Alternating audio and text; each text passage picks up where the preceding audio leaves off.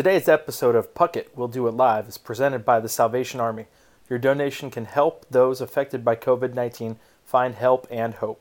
To give, ask your smart speaker to make a donation to the Salvation Army or make your gift at salvationarmyusa.org.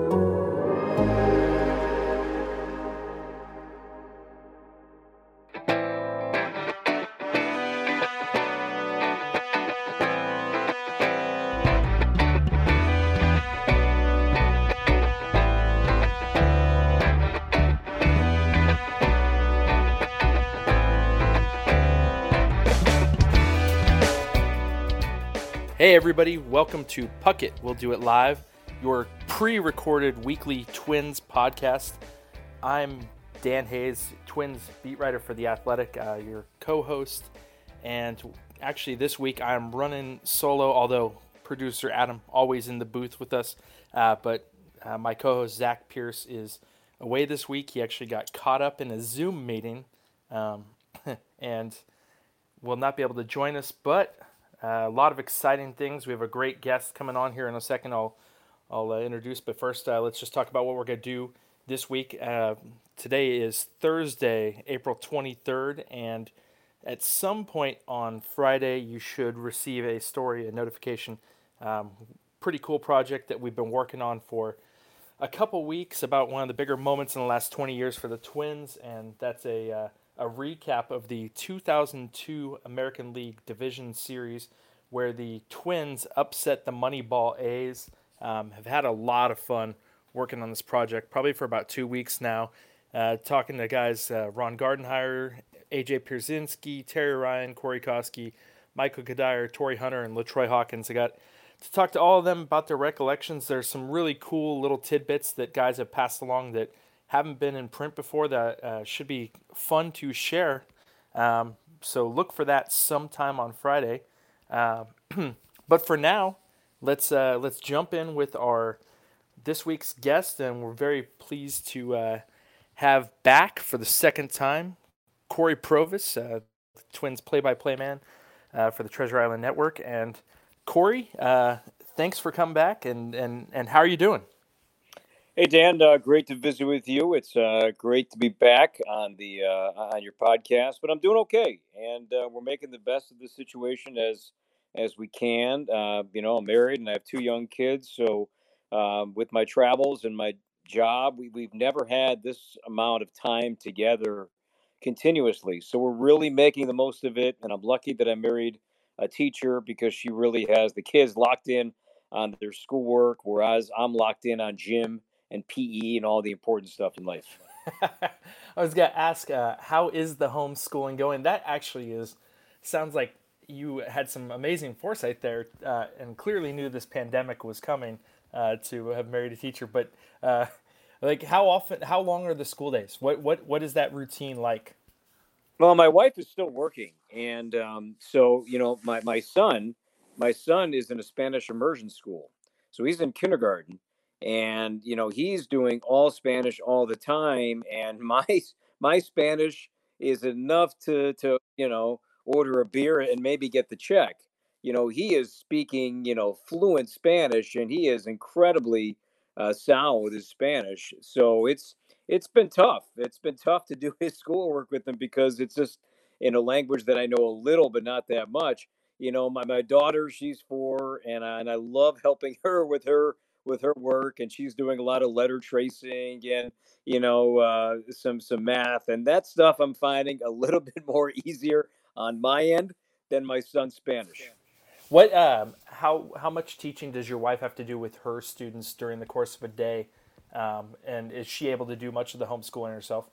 Yeah you know she's busy. I mean she's working with students. I mean she is uh, doing calls with her students four days a week um, you know, sometimes she's off Tuesday, sometimes she's off Friday, but she is she is uh, very busy from about 9:30 and on. She'll have some pockets here and there to to help out, but you know, my we we set kind of a, a schedule out, and we put this on the dry erase board, and and the kids enjoy kind of going over to see what they have from 10 to 10:30. Um, and then I kind of go over with her at about 9 a.m. exactly what I need to do to help uh, and just make sure that I'm in the right spot and have the right paperwork and have the right book and have the right uh, writing utensil out.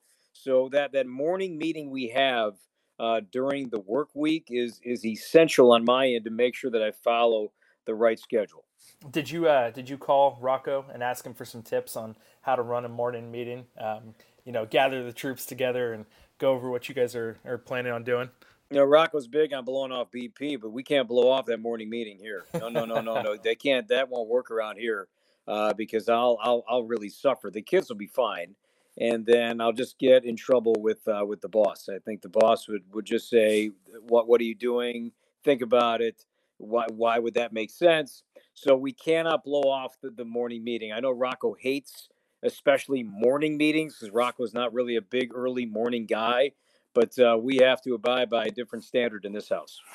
You uh, you touched on it earlier, and um, I was thinking it early on, knowing we were going to be, you know, right when you know Illinois the the home quarantine. Basically, I think it was uh, March 22nd effectively, but they had in my neighborhood they actually started on March 17th, and and so I was thinking even then, you know, knowing we're going to be at home a month, I couldn't remember the last time I'd been home during the season for more than maybe 10, 12 days in a row. And here we are somewhere around day 40 in Illinois, um, day 41, 42, something like that. And um, it's it's the one part that is has been kind of funny because there's it's weird having a routine, a regular everyday routine. Um, obviously, when you're traveling, you're on the road. It, it's something that you str- I, I, at least for me, I struggle with a lot. I don't know. Uh, you've been doing this for a little bit, and um, but what what's that part been like for you to be at home every day for dinner? To uh, like you said, you've you've got stuff to kind of work around, but uh, it's it's so strange just being at home for a 40 day stretch in a row, especially when baseball's supposed to be going on, isn't it? And when the weather's gotten really nice, and it's one thing to to you know not think about baseball in the middle of the winter when it's nasty outside. But now that we've been in this in, uh, in, in the cities, we've been in a really nice stretch of weather. And then you look at it outside. Then you look at the true calendar, and it said you're supposed to have a day game. You're supposed to have a Sunday day game against the Tigers, and and you're not there.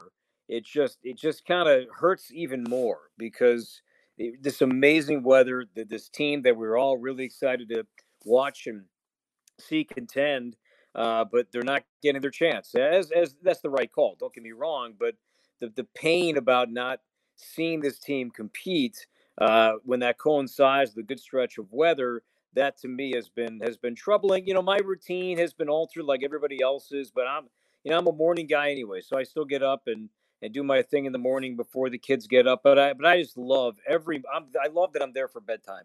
I just love the fact that you know my six year old you know he he rolled his bike yesterday, a two wheeler for the first time, and I got to see that because I've missed so many things. I've missed so many of my kids' firsts uh, because of the, the, the, my job in baseball, but I'm trying to make the most of this now because uh, I, I'm optimistic, Dan. I'm sure we'll get to this that I think baseball's going to be played this season. Likelihood of me having to leave my family for an extended period of time is growing more and more likely every single day.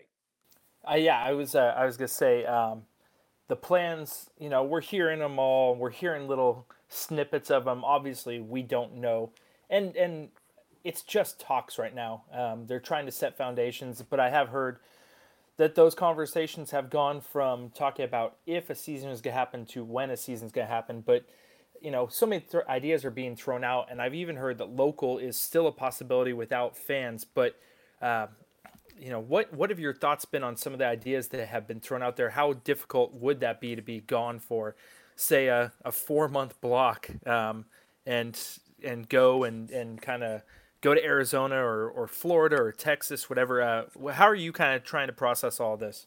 Oh, it'd be terrible, and I you know I don't even know if broadcasters would would would be on that list of, of exempt personnel to be there. I mean, I, I've done games off monitors before. I mean, I, I, I did some Big Ten network games off of monitors, so I I I don't know if that's part of you know I've seen the stories, Dan. If if they're allowing you know 50 people per team, does that include you know broadcasters? I mean, or is that something that we could do remotely and and and not? It's not ideal, But is that part of the plan? I have no idea if that's something that even MLB and the teams are talking about in terms when we start playing. Are going to have kind of a universal camera feed? Is it all going to be GoPro and they'll have somebody, you know, with a joystick and other devices to kind of move that frame around and let announcers kind of broadcast off maybe four different monitors to kind of piece it together over a three or four month stretch, or at least maybe early on until things maybe calm down a little bit. But it would be it'd be awful. I mean, it'd be awful to, to have to leave, and I'm sure everybody feels this way. If you have a young family or any family, if you have to leave that family for three or four months and they can't come see you and you can't come and see them, it's terrible. And that, uh, that that's in the back of my mind. I'm not going to lie, but that's why I'm going to make the most of this chance while I can. Yeah, it, I it's weird because I'm in a different boat where I don't I can't see extra personnel like beat writers being included. I just think they're going to say, well, that's another, you know, with the Yankee beat, that's like 10 to 12 people extra that you have to take care of and figure it out. You know, it might be easier on the Twins beat where maybe three, four writers go and and are there, but at the same time, I just think we're extraneous. I wouldn't be surprised at all if if from my end we did a lot of Zoom pre and post games with players, uh, where maybe communications director Dustin Morse is down there and and holding up his iPad and Jake Odorizzi slaps on the head headset and takes questions from us, that kind of stuff. That wouldn't surprise me it's going to be interesting to see how they do it, and especially because media coverage is still going to be very important to this. It always has been with baseball, and baseball's always been very open about it. And um, how we're going to piece this together will be interesting. But I, I fully expect for myself it'll be a season on the couch and uh,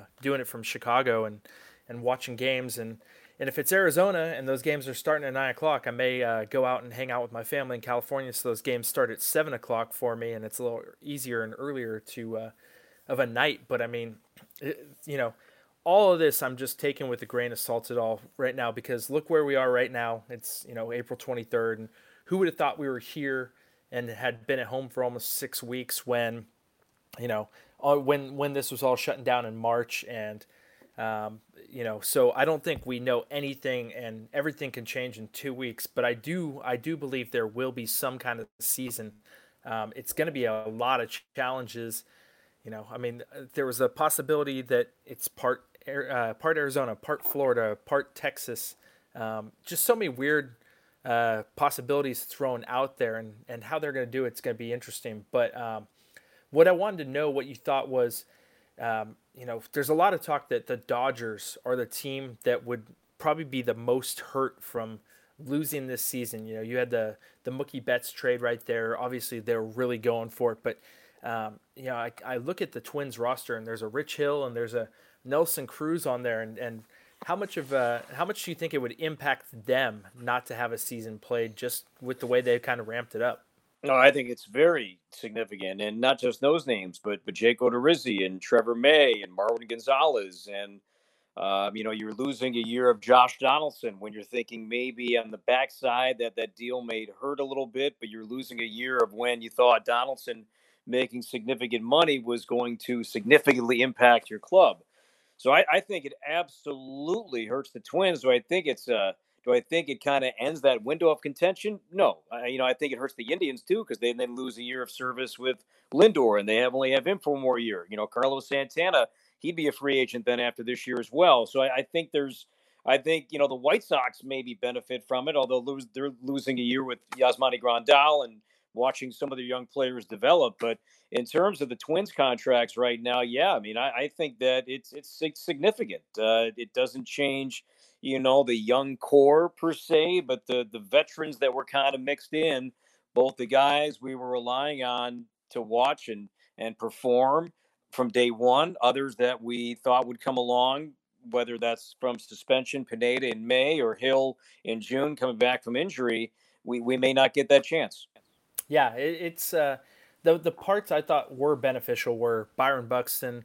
You know, he was getting close to getting in rehab games and he was potentially going to be there for the uh, March 26th season opener. But you know, 11 days to kind of get ready and in game shape. That's a that's a quick turnaround, and who knows if he starts the season on the injured list. Um, but between him and, and Rich Hill, there are some benefits because Rich Hill, you know, you're talking about if it's June 15th or July 1, Rich Hill was supposed to kind of be back around that time. Now, granted, right now he would be pitching in minor league games, getting ready for the season. He won't have that benefit, but at the same time, his timeline was midsummer, so there are some benefits. But overall, it's definitely going to be tricky. I mean, Nelson Cruz, if if we're talking about July one, that's that's the day he turns forty.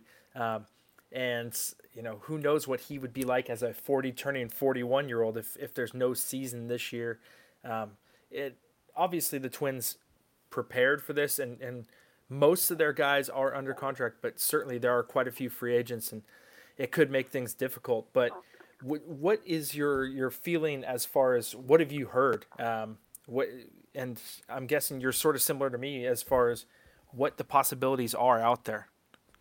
You know uh, the the three that that I've read and I've just learned are what you know the three that you referenced, Dan. I mean, I think that the Arizona and then the Florida and then we just learned about the Texas uh, plan. You know, is interesting. I, the one that that I don't love is the Florida plan. I don't like the the 15 in Florida, 15 in Arizona, just because the Florida teams are so spread out. So I don't know in this in this idea that you're trying to limit the amount of distance and you want to you know you want to encourage distance but limit the close proximity amongst players well putting them on bus rides for three hours from fort myers to dunedin or two and a half hours from fort myers to say jupiter i, I don't know how that's beneficial i don't know how that helps uh, solve that dilemma so to me uh, you know between the initial two plans i thought arizona was had had fewer fewer faults than say Florida did. Although the, the Arizona Heat, that's something that I don't know how they get around. When are they going to play these games at, at nine in the morning or at nine at night? I, I don't know. That's something that is something significant that they have to look at and, and learn from. But uh, the, to the Texas idea with the retractable facility in Houston and also the one in the new ballpark in Arlington, that that helps. There's some, you know, really nice. I've just seen them. Some really nice college and I'm sure some minor league stadiums down there in the near the Dallas Fort Worth and even Houston. I mean, Rice is not too far, of course, from Houston. So I think they have some nice, you know, power conference stadiums they can get by with, if not minor league stadiums they can get by with. But still, there's still some issues to work out. I mean, again, playing in Houston in, in the middle uh, out outdoors in the middle of summer, not ideal. Uh, but it's something that we did in Arlington for a long, long time. But I, I think of the three plans that I've heard, the one that I that I don't like is the is the is the splitting of the cactus and seen spring training.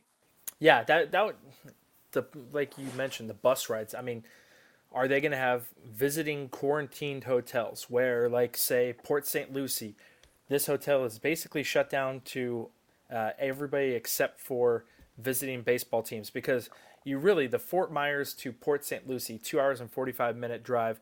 Nobody's gonna get on a bus and do that three days a week or three days in a row. That that just seems like a lot of time that's wasted. Almost six hours a day on the buses. I mean, I just don't see how that logistically happens. So then you're taking road trips, and I think that the Arizona idea. It's going to be hard to find 30 sites to house teams, but I'm sure they could pull it off. But it, that might be the most feasible. It's still just difficult to imagine everyone being shut away from their families for four and a half months and everyone being on board with that. You know, I saw Clayton Kershaw made some comments about it and said that he wouldn't be on board. He has a young family. And, and I think that it's got to basically be, especially with the players and the owners, it's 100%. I'm imagining everybody else is along for the ride. Um, but it's going to be very tricky to pull this off. I still, again, like I said, I think there's going to be a season, uh, but how they're going to do it, eh, it's going to be fun to watch these next couple weeks. Well, that's why you know watching what states are doing, some of the governors are doing by opening up, you know, now and opening up this week, and then opening up quickly in May. I think the next two or three weeks are going to be telling here. Watching some of these states kind of operate, uh, not on a normal basis, but at least get back into some sense of normalcy I think will be something that all, all the, the, sports teams, but I think the whole world and certainly here in the States will be tracking to see how that's going. What have we learned from that? Was it too premature? Do we stay shut down? So I think the next two or three weeks, watching some of these governors allow, you know, their their their citizens back to work and back into public spaces, I think will be interesting. I think we'll we'll get maybe a, a pretty good idea, at least the start of an idea, how this possibly could play out the next two or three weeks. Yeah, absolutely. Now, uh, earlier you mentioned how some of the things, and and let's preface it all because you did earlier too. Nothing is as important as what's going on. I I mean I've I was uh, I've been self quarantining probably since March um, 13th or so. You know, I, I I was doing it even before the state wanted to it's important, uh, but it obviously has led to some some tough times where you're not able to, you know, a series where some of your really good friends are coming in and, and you don't get to see them, that kind of thing. Um, I had a Pearl Jam concert on April 9th that I was supposed to attend, and uh, man, I wanted to go to that so bad. That was a, that was a tough day, uh, but again, that's nothing compared to. Uh, you see the staggering unemployment totals. You see the death, the loss of life. It's uh, this that, that concert will be rescheduled. Um, but the reason I bring that up is that you and I uh, both potentially like Pearl Jam. I've heard I've heard this. We may have even talked about it on our on our podcast uh, last July when you came on. And uh, since you've been on last time, um, they have released a new album, uh, Gigaton, uh, on March 27th. And what are your thoughts on it so far? You know, the, you know, the first song, single that came out, "Dance of the uh, Clairvoyants," I thought it just it, it, caught my ear, and at first I didn't love it because it was so different, and I kind of wanted to hear something that was just gonna, you know, bust open my ears and hear just some really loud rock music, and it wasn't that; it was a different sound. But then the more I listened to it, the more I really liked it, and then I found out that uh, that that Stone Gossard and, and Jeff Ament, which instruments on that track. So there's Stone playing bass and Jeff's playing guitar. I'm like, that's fantastic. Um, I just think it's a really cool song. It had some 80s, it had some talking heads to it, it had a whole different sound that I wasn't used to. But then Super Blood Wolf Moon follows. I think that's that's a Pearl Jam song. And then you know, when I got my my vinyl copy from my favorite record store in Seattle, Easy Street Records, then I then I listened to it, and then I found some some beauties in there that uh, that are about midway through the album. There's a song called All Right that I think is a really nice song, and it's it's got to me. I know everybody has their own view on lyrics and what they mean to them, and but what I took from that song is that it's okay to be alone. It's okay to kind of you know, listen to your own heartbeat. I think that's one of the, the lines in the song. And I just like that that idea that you don't always have to surround yourself with a lot of people to be comfortable. And I, I love being around people, but you know, Eddie's message, it sounds like to me that song was you can still accomplish a lot on your own, whether that's physically, but more mentally and how you approach things. So that that song just kind of got to me. And then seven o'clock follows that. So those two songs kind of go back to back, I think is a nice pairing. But uh, I'm a big fan of the album.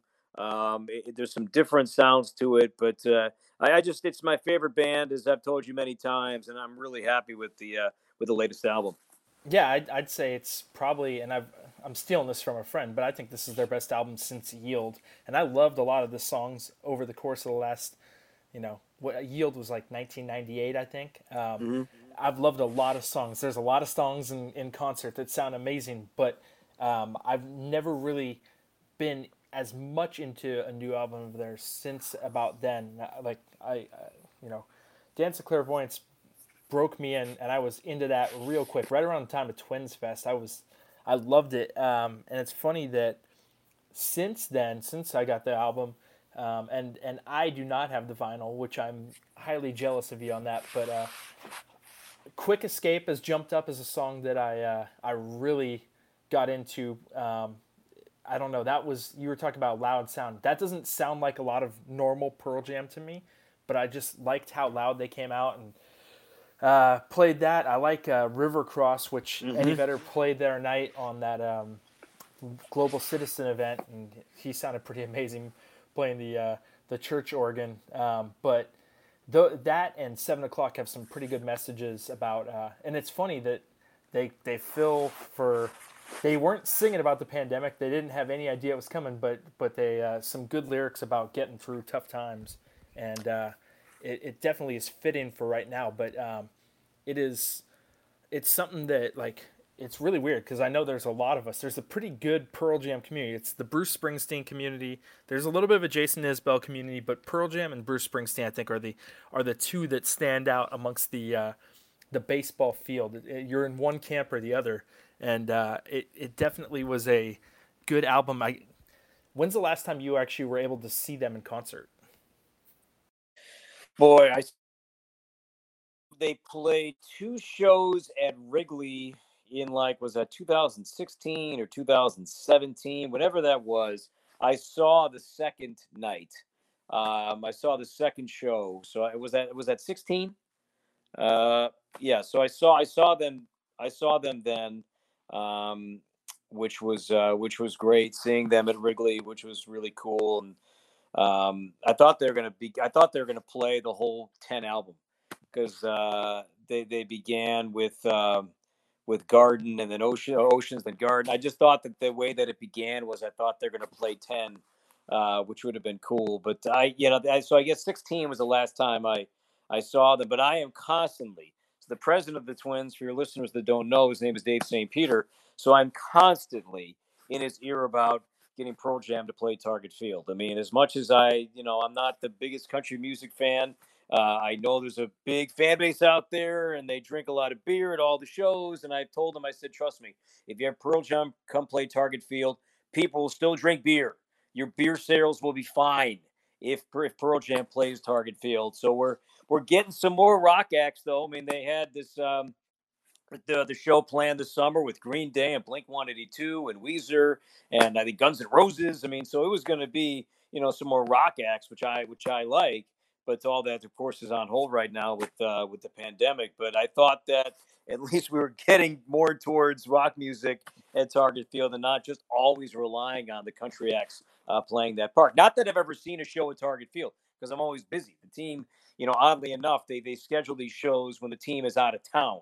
I mean, you figure that they can't figure out how to do both. Maybe you have a day game and then set up the stage quickly and go, and we still see the show that night. But uh, yeah, I don't think Larry DiVito was yeah, that would be tough. And and actually, back to that uh, Monday night Pearl Jam at uh, Wrigley show. Uh, we uh, I two twins or two former twins. Uh, I know we're at it. There were a bunch of White Sox players, but um, I actually was down sort of in an audio area. One of my friends worked audio on that tour for them, and so I was sitting with a former twin reliever Jesse Crain right around second base um, on the field for all that show, and uh, we were kind of in a, a, gated off area where you could stand uh, in the middle of the field. But but the person I think you you're mentioning Dave St. Peter, the person that could probably do the best recruiting, I think, if you wanted to get Pearl Jam to play there, um, was actually on the side of the stage, and he showed it to me the next day uh, because he was so proud. But Justin Morneau, big big friend of the program with uh, with Eddie Vedder, and he showed me a video the next day that uh, Eddie had gotten him uh, backstage, and he's like basically on the side as close as you possibly could be, and shot video of the whole thing. Um, you know, he was with the White Sox at the time, and and so he and I, you know, he'd only been there for about a month, and we'd uh, actually that's when he had just recovered. He'd been back for just a couple weeks, and um, and we bonded over Pearl Jam immediately. But I think if you want to get them there, uh, not only obviously Dave St. Peter to greenlight it, but uh, Morneau might have to get involved and do some recruiting. And I, I think it should happen. It would be a great. I would probably uh, skip whatever road trip the Twins were on to see that show. Uh, yeah, I, would probably have just this this illness that would just probably keep me from traveling with the team. I'd have this cough or something that would just say, you know what, I think it's better for the team if if uh, you know Kris Atteberry, or somebody else goes to goes to Kansas City this weekend. But I should be fine by by Monday, by the next day or so. But I think it I think it'd be nice if I just kind of hang back and just relax a little bit. Then I, then I'll be good for the next road trip.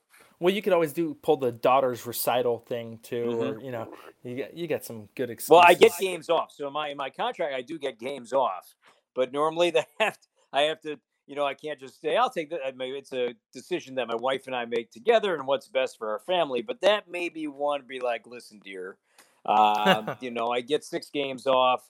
Uh, you can have the first five, but but the, day number six, I'm sorry, I'm just going to have to have to make this pick, and if uh, my favorite band is uh, lucky enough to play Target Field, then I then I certainly want to be there for that.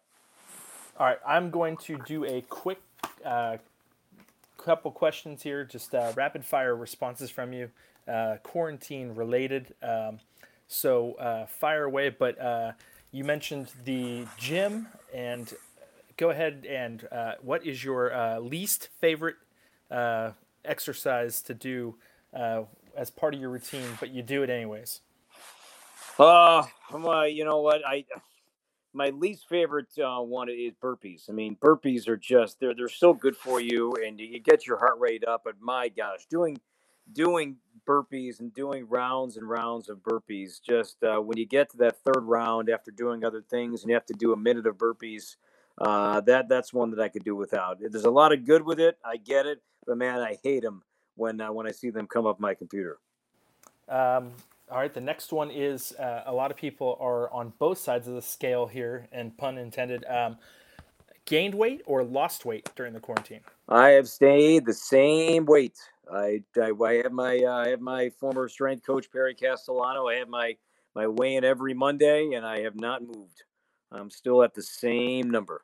I have. Uh, this tells you about the uh, travel schedule and how much it sucks. I've actually lost uh, somewhere in the 12 to 13 pound. Good for range. you walking all we have is walking. Our gym at our place is closed um, but i've been walking like five and a half six miles a day every day. And uh, yeah so well it's the late night eating right? That's the killer it is. is it when is. you're working baseball and then you finish your game and you finish your story and then you want to go out and drink and then if you have an appetizer that that's the, the late night eating is, is what crushes you. Exactly exactly. Um, what is your favorite family activity that you have uh, had a chance to do over the course of this? Well, I said it uh, earlier, but I, I, just got to see my son ride a two wheeler for the first time, uh, which was awesome. Um, that was that was a thrill. My I love watching my daughter. She does these uh, three times a week. She does these Zoom classes, Zoom calls with her teacher and her her preschool class, and she just knows all the songs that they sing and all the little dance moves. So I just I like sitting there for for ten minutes watching her just kind of look at the computer, look at her classmates and her teacher, and sing all these songs and know all the different moves. Uh, it, it, gets me every time. All right. Question number four is um, Is there a favorite movie or something you've watched um, over the course of this with your family or by yourself um, during the quarantine?